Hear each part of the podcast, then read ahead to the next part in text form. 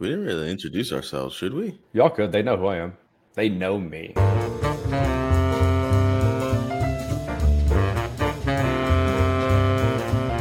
Welcome to Hashing It Out, where we talk about Web three, blockchain infrastructure, the people who build it, and why they build it. I'm your first host, Doctor Corey Petty.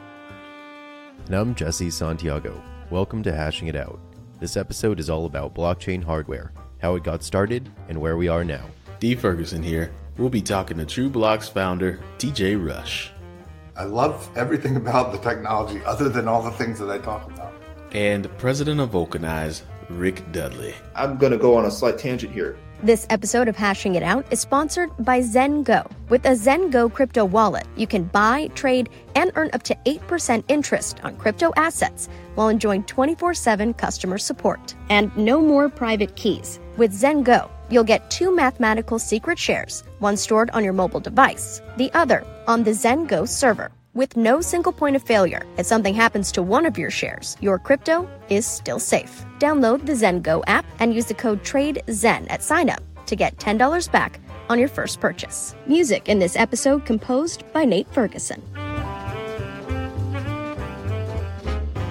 We wanted to try and suss out this change from the original narrative of Bitcoin, which was like one C P U, one vote, and like oh, yeah. people running a bunch of stuff at home, and how everyone participates in these networks, like commensurate to their ability to, you know, have one C P U or multiple C P Us, to where we are today, which is drastically different. What's your take on that? Like how, like, how do you see the evolution of, of starting from this concept of one C P U, one vote, and the, and the hardware implications of that to what it means to even run infrastructure today? Yeah, I mean, I think one C P U, one vote was a great um, idea. It was a great aspiration, a great hope, a great um, narrative, but I don't think it was ever really thought through all the way, or very early on, it was clear that that wasn't going to work and that there would be centralized um, parties that were basically like banks. I know there's somewhere in Bitcoin talk, Hal Finney talks about Bitcoin banks. Um, so I think that even though you could run Bitcoin nodes for a while as an individual, uh, either doing C P U mining or G P U mining, and eventually F P G A mining was even, um, I think, achievable by the uh, end user. Like before the Butterfly Labs stuff, I don't, I wasn't paying that close attention at that time, so I don't know the exact dates. But after that, I think the idea of individuals Um, having reasonable mining operations kind of went out the window. And yeah, why do I think that happened? Ultimately, it was like, I don't want to say it was bad design. I would say it was like more aspirational than like, it was more of an aspirational thing, because I think the design, it's sort of obvious from the design. I mean, the second or third comment in the original um, Cypherpunk mailing list is you're going to, you know, boil all the oceans with this thing. So people kind of knew right away that it didn't make a lot of sense. T J Rush got his first computer in nineteen eighty-two, but twenty sixteen is when he discovered Ethereum. How'd that change over the years, right? Because I remember when Ethereum started, you ran Mist, and running a node on your laptop or machine or whatever was relatively straightforward and simple. Um, that's not the case today. And it's certainly not the case. It's certainly differentiated from when we started in Bitcoin, and running a full Bitcoin node on your laptop was easy and you can mine.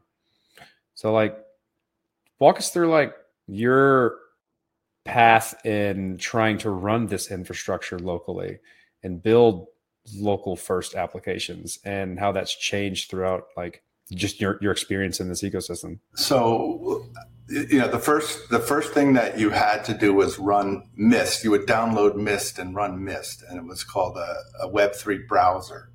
And inside of Mist, it started up the, the um, Geth node, basically. So it had its own A P I endpoint called localhost eighty-five forty-five, which served the R P C to Mist. So that was in maybe March of twenty sixteen, maybe February, March of twenty sixteen. And it took about, you know, a day or half a day to start a brand new installation of Mist. And then, you know, fast forward to about um, late twenty sixteen, and it's starting to take, and there was this really huge um, DDoS attack in October of twenty sixteen.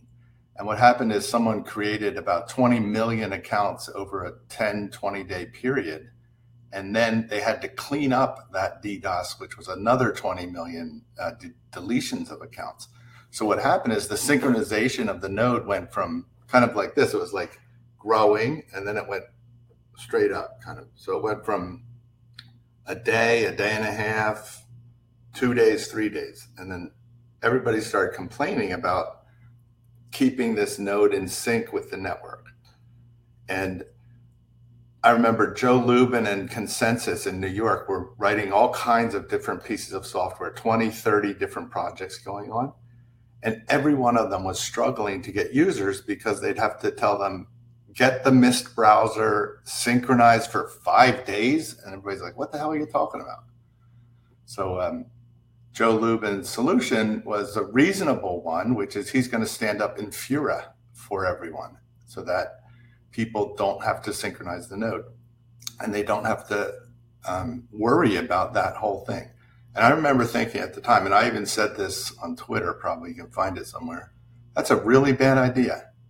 That's a that's a bad idea, because what you're doing is you're literally destroying exactly the thing that a decentralized network is, which is, you know, local node software running locally. And it's turned out exactly as I kind of thought it was going to turn out, which is no one runs a node. Because Not because they don't want to, not because they don't think it's interesting, because they don't have to. Like, why would they run a node? There's no reason whatsoever to run a node.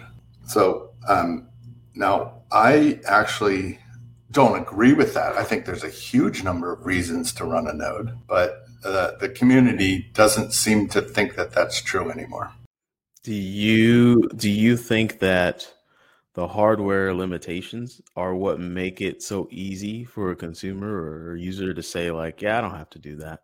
There's a whole bunch of reasons. That's certainly one of them. It's like the requirement on the hardware is onerous. It's it's really difficult. It's also, you don't have to. It's like there's no impetus to do it. But for me, what that does is it changes the nature of the um, of the possibilities that you have uh, because Infura is shared among one hundred thousand people or or I don't even know how many people per minute or whatever. So no matter how much resources Infura has, they're incentivized to deliver as little bandwidth as possible to each individual user because they want to keep their costs down. So what happens is you get application software that can't really operate the way a fully local piece of software would operate if you had a local node. So when I run TrueBlocks, which is my project, I'm running against a local node. I hit the node twenty thousand times a second, or however many times, I don't know exactly, but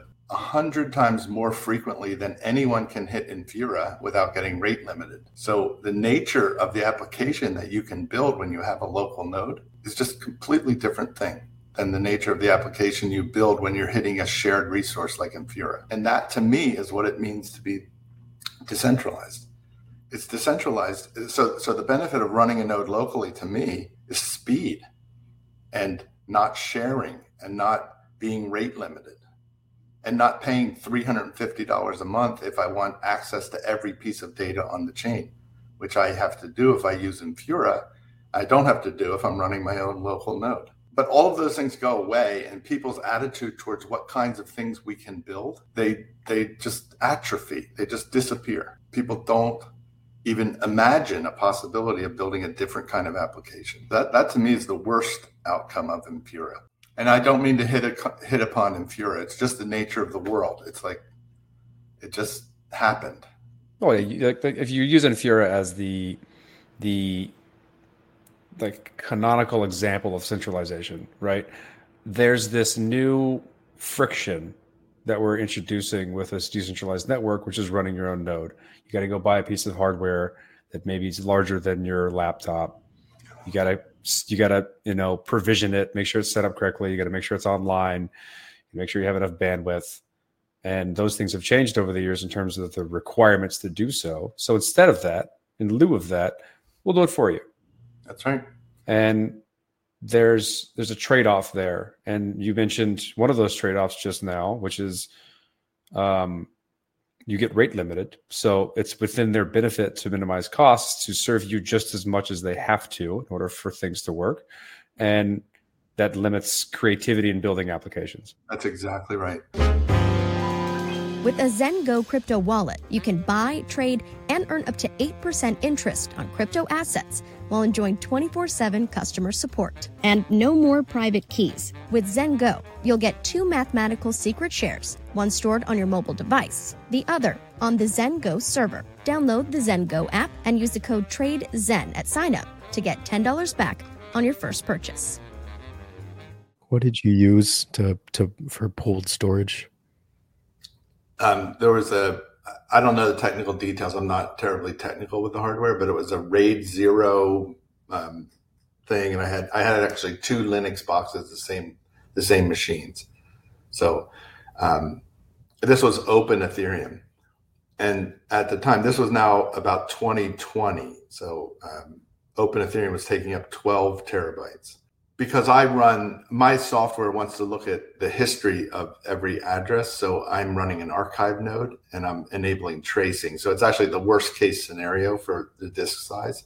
It's not true of like a regular user who would just run the front of the chain. So I'm a totally different animal there. But then you start looking at Aragon, and Aragon, the, the node software called Aragon. This is all Ethereum mainnet, by the way. I, I'm not too knowledgeable about other chains, but Aragon takes a twelve terabyte database and turns it into a one point one terabyte database. And I can get exactly the same data from that, from that node software as I could get from Open Ethereum. And I'm, first of all, I'm like, that is absolutely not possible to do, but he did it. I, so I don't know, I don't know what magic he did inside of his code, but he kind of set back the clock, like probably five years on the, on this issue of how hard it is to run a node. So all the other node software, if I understand it right now, for an for an archive node is still twelve or thirteen or fourteen terabytes, which if you think about it from an Infura's perspective, that's a disaster for them as well. You know, they can't be running separate nodes. They're not putting fourteen terabytes of data on every one of their endpoints. There's no way. So what they've actually created is some piece of software that stands in front of the node, and you're not even actually getting access to the node. You're getting access to Infura's version of the node, which to me is literally Google. It's literally Google. But so te- Aragon comes out and kind of saves the day, right? They they they push twelve terabytes back down to one and a half terabytes, and it's now grown to about one, about two terabytes now. So I have. I have like eight extra terabytes or ten extra terabytes on my machine. So I'm happily just running along for a couple of years uh, without having to worry about it, I hope. But let me say another thing. Now comes Ethereum two. I'm like, oh my God. You know, now I have, I can't even use Ethereum one clients without running Ethereum two as well. So it just got twice as hard. Not only for me, but also for Infura. Just got twice as hard if they're going to um, run these nodes. So I think what happens is people, they, um, I mean, they have other priorities is the, is the thing. They just don't have the priority that says run local nodes. That's just not a priority. And to me, it's, it's literally the only thing that we all need to do. And I'm probably crazy, but I don't know. What do you, do you guys think it's necessary for people to run nodes, or is that kind of a radical idea? I run my own nodes. I have a server. Yeah. Yeah. Corey, Corey does it too.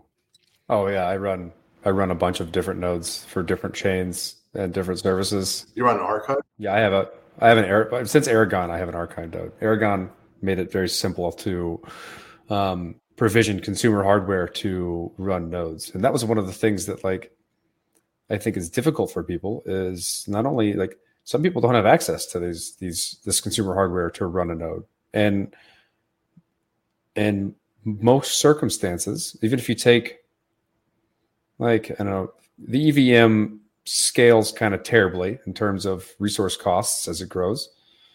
Um, Bitcoin is really good in terms of scaling resource costs if you take out proof of work.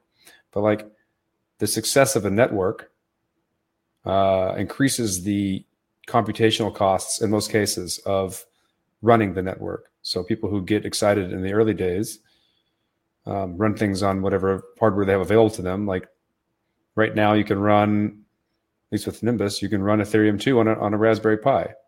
That is not advisable because eventually you're not going to be able to do that. Right. And so you have to go out and buy new re- buy new computers and so on and so, on and so forth. And so we have this situation that I find interesting, that I, I think it's very important that people run their own nodes. But I'm also realistic in the fact that some people don't have access to these things. They're not easy to provision today. So like getting your node, get, buying the computer is cool. Getting it synced, like installing the software, getting the chain synced, making sure it's up, making sure it's up to date, getting notifications that you need to make an update, et cetera. That's all cognitive load and skills that some people don't have. Yeah. And that, that makes it more difficult. Or they don't have access to the hardware to keep up. Or they buy it and then they can't actively grow it, right? Because like there's there's been circumstances where like I have a hard drive and I used it and then the chain fills it up and then I have to figure out how to migrate it. And that's like the way to start over. That's annoying. Yeah. And so I I think that's interesting, right? These, these computers that we have to run these nodes, and, and it's very important if we want these networks to be different in any way from yeah. the internet that they set out to kind of replace or, or transform or change. Right. We need people to take responsibility by running their own nodes so we can build new types of software like the original internet, but it's hard. And I don't know, like, we, just by experiencing it from the beginning of Bitcoin to today, and you look at the different available chains outside of Bitcoin and Ethereum, like Algorand, Avalanche, like Cosmos, Polkadot, like all these different chains, they all have their own computational complexity and computational resources to run these things. And if you want to participate in a multi-chain world, then you need to run all of them. And so, like, are we expecting people to have server rooms? Yeah.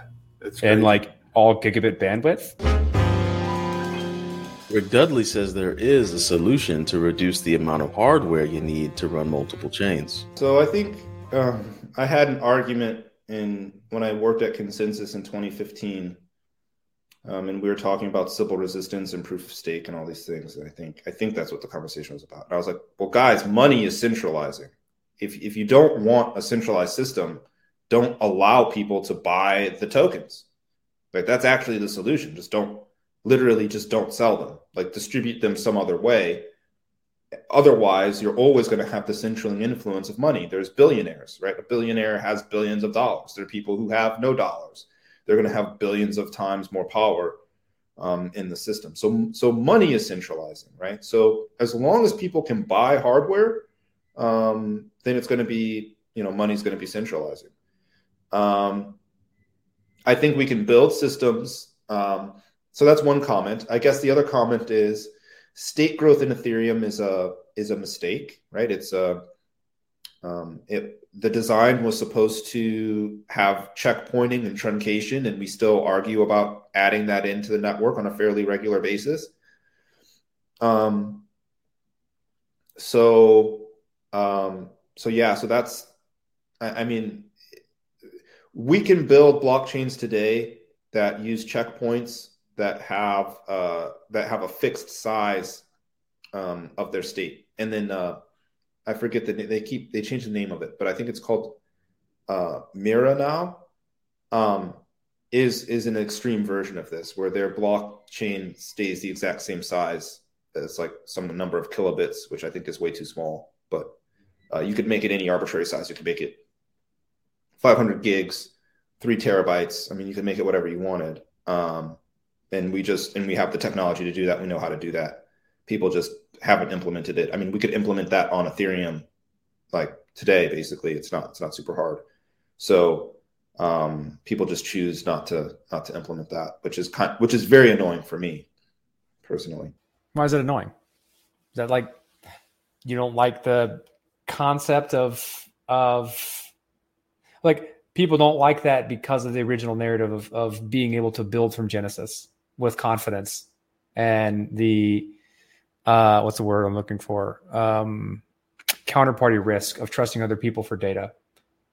And I'd imagine those systems either get rid of the data they no longer think they need, so you can't do that, or they use some form of cryptography to give you a different way of trusting the system.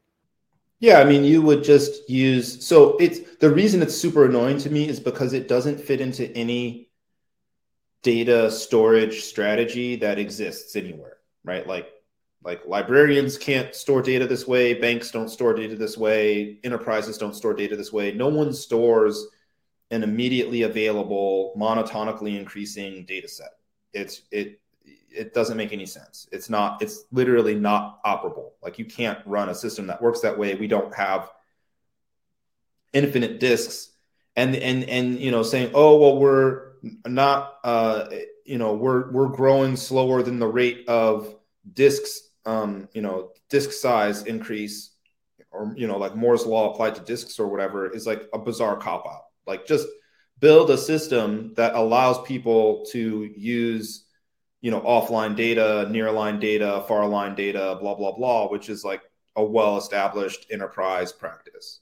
Um, and so it, it it's one of those things where it's like, oh, you people are fake because you're not even addressing this like basic issue of how do I actually operate this blockchain as an operator. So you mean to tell me for a while now we would we don't have to have like a super growing blockchain that grows forever, and I have to, like, you know, constantly update my hard drive space, and uh, like that's a thing that exists and we're just not doing? Yeah, I mean, why would why would a client need to work that way? So I mean, yeah, there's no. Does the data set increase over time? The historic data set? Yes, it does. Does the um, the state object that Ethereum has, for example, does that grow over time? That's harder to say because, in fact, it's very difficult to even meter or monitor that object. That's one of the things we do at my company. It's actually quite difficult to to know what the Ethereum state actually, the state object actually is. Um, but yeah, you could just say, okay, every year on January first, there's a block number. We pick that block number. We generate a checkpoint from that block number, and then a week later, we publish that, that hash, and we publish the state at that hash, and then we don't require the nodes to have any more data from the past, and people can just take that, put it on a tape drive, store it on a, you know, put it on ta- archival tape, store it on a tape. When they need to go get it, they can go into their closet, pull up the tape, put it the tape in the tape drive, and do their thing. We could just be doing that at whatever frequency we wanted to, every day, every year, whatever. And that, I mean, that's how real live production data sets actually work. So then I guess it goes to what, what Corey was saying, is that at that point, you've got to, do you trust third parties? Do you trust like, or you don't even need to really, because if you're keeping your own archives. Yeah, exactly. You just have your own. I mean, think about, think about it this way. I could just say, we could just have said, okay, Ethereum's never going to be bigger than five hundred gigs, right? Which you can fit on your pinky finger, right? I mean, five hundred gigs, you can fit on an S D card, right?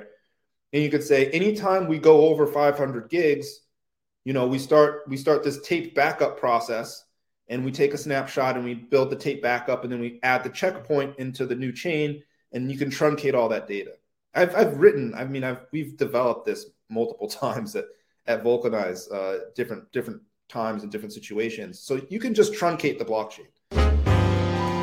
With a Zengo crypto wallet, you can buy, trade, and earn up to eight percent interest on crypto assets while enjoying twenty-four seven customer support. And no more private keys. With Zengo, you'll get two mathematical secret shares, one stored on your mobile device, the other on the Zengo server. Download the Zengo app and use the code TRADEZEN at signup to get ten dollars back on your first purchase. So uh, I'm running a I'm running a node for Avalanche. In fact, I just spun it up like a couple of days ago.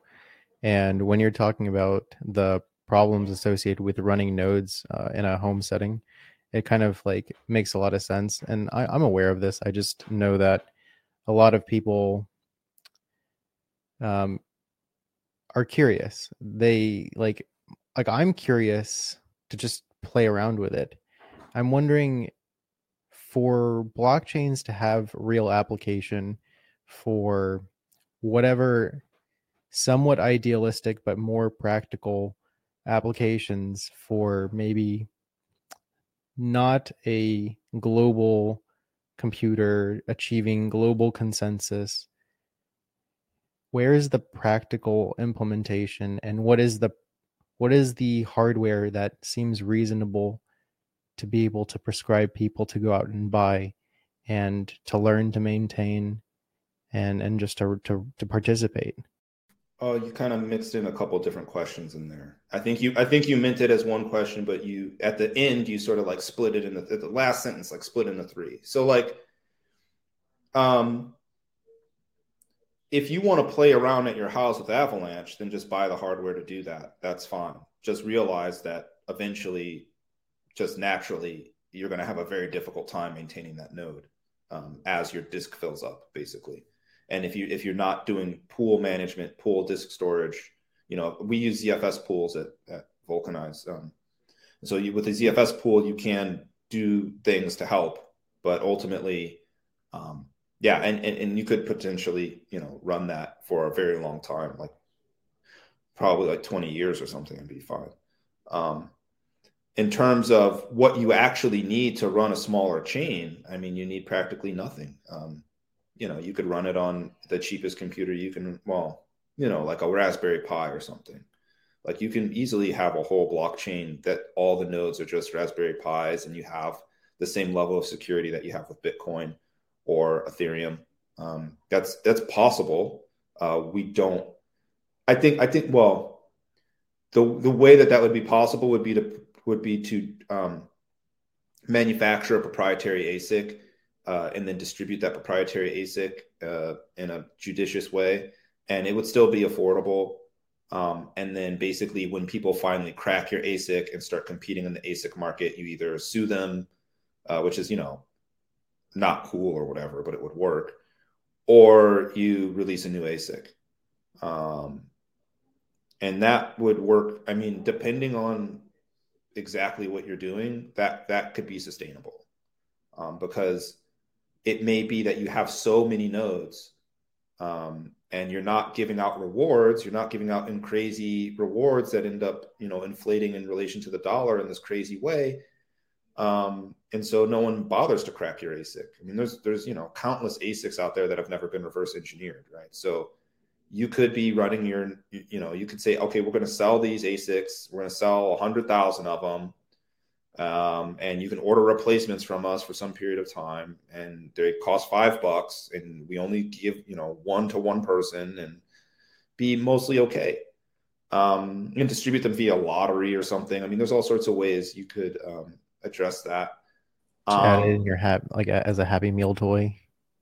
Seriously. I mean, yeah. Uh, um, you know, in one of those, uh, claw things where you have to get the, the stuffed animal with the claw, you could put them in there. I mean, you could distribute it any number of ways and it would be fine. Is it worth creating like a system of people that are not economically incentivized to remove the um, the interaction of permissionless and, and uh, incentivization as a civil mechanism? Like, is there a way to build? I mean, this is this is just nobody has the, this answer probably, but are there better primitives in terms of civil defense mechanisms that there's like a little bit of economic gain, but not entirely, but something that just makes the whole thing more fun, I guess? Well, you did it again. So uh, we could make a system that was, that was fun and didn't really, and the funness was sort of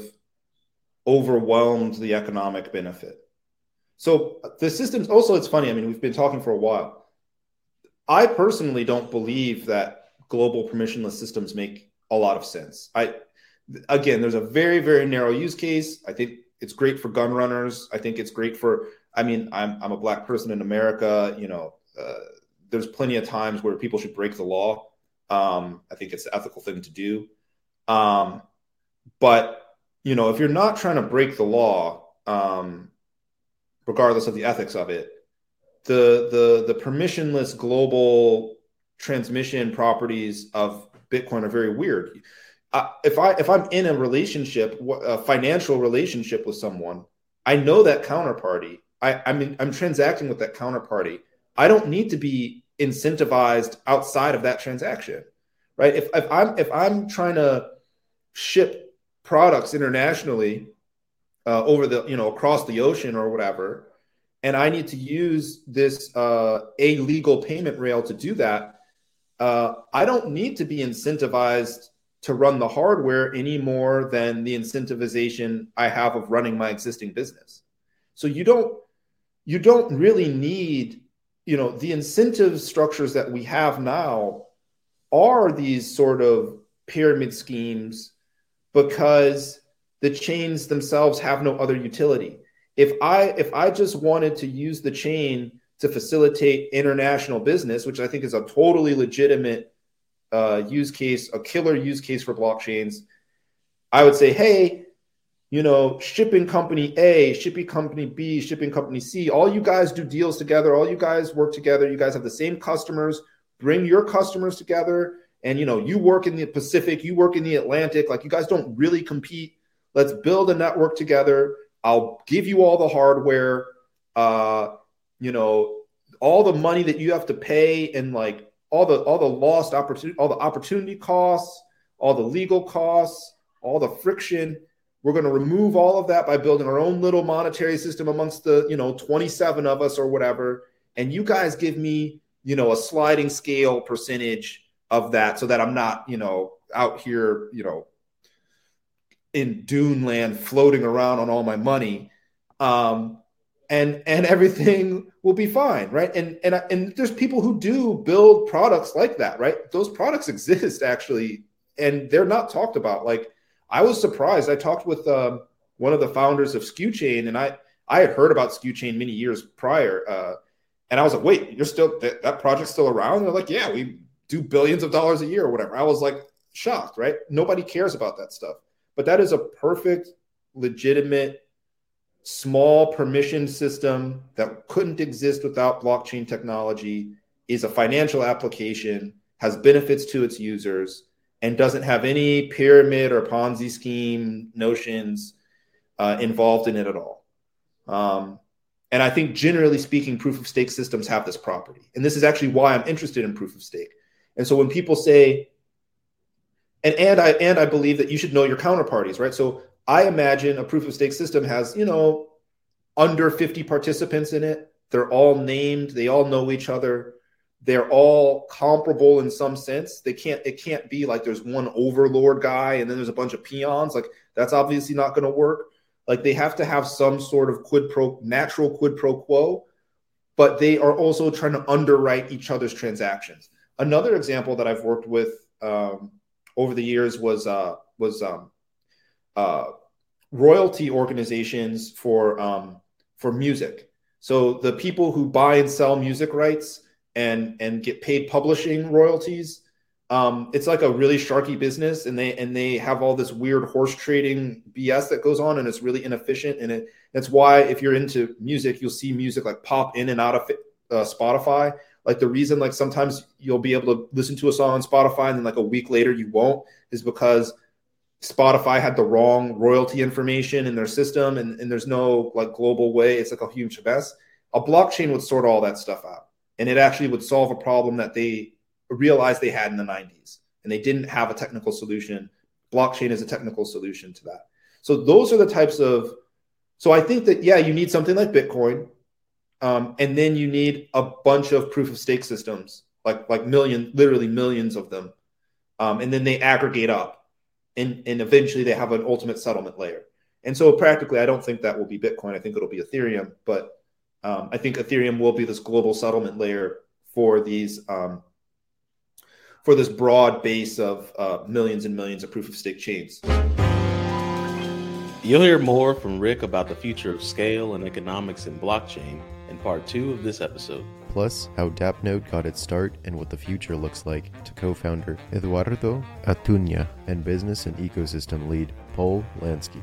Part two drops August twenty-first. In the meantime, you can find Rick Dudley on Twitter at A F Dudley zero. Check out T J Rush at True Blocks dot io and Dappnode at Dappnode dot io. Curtains. Close them.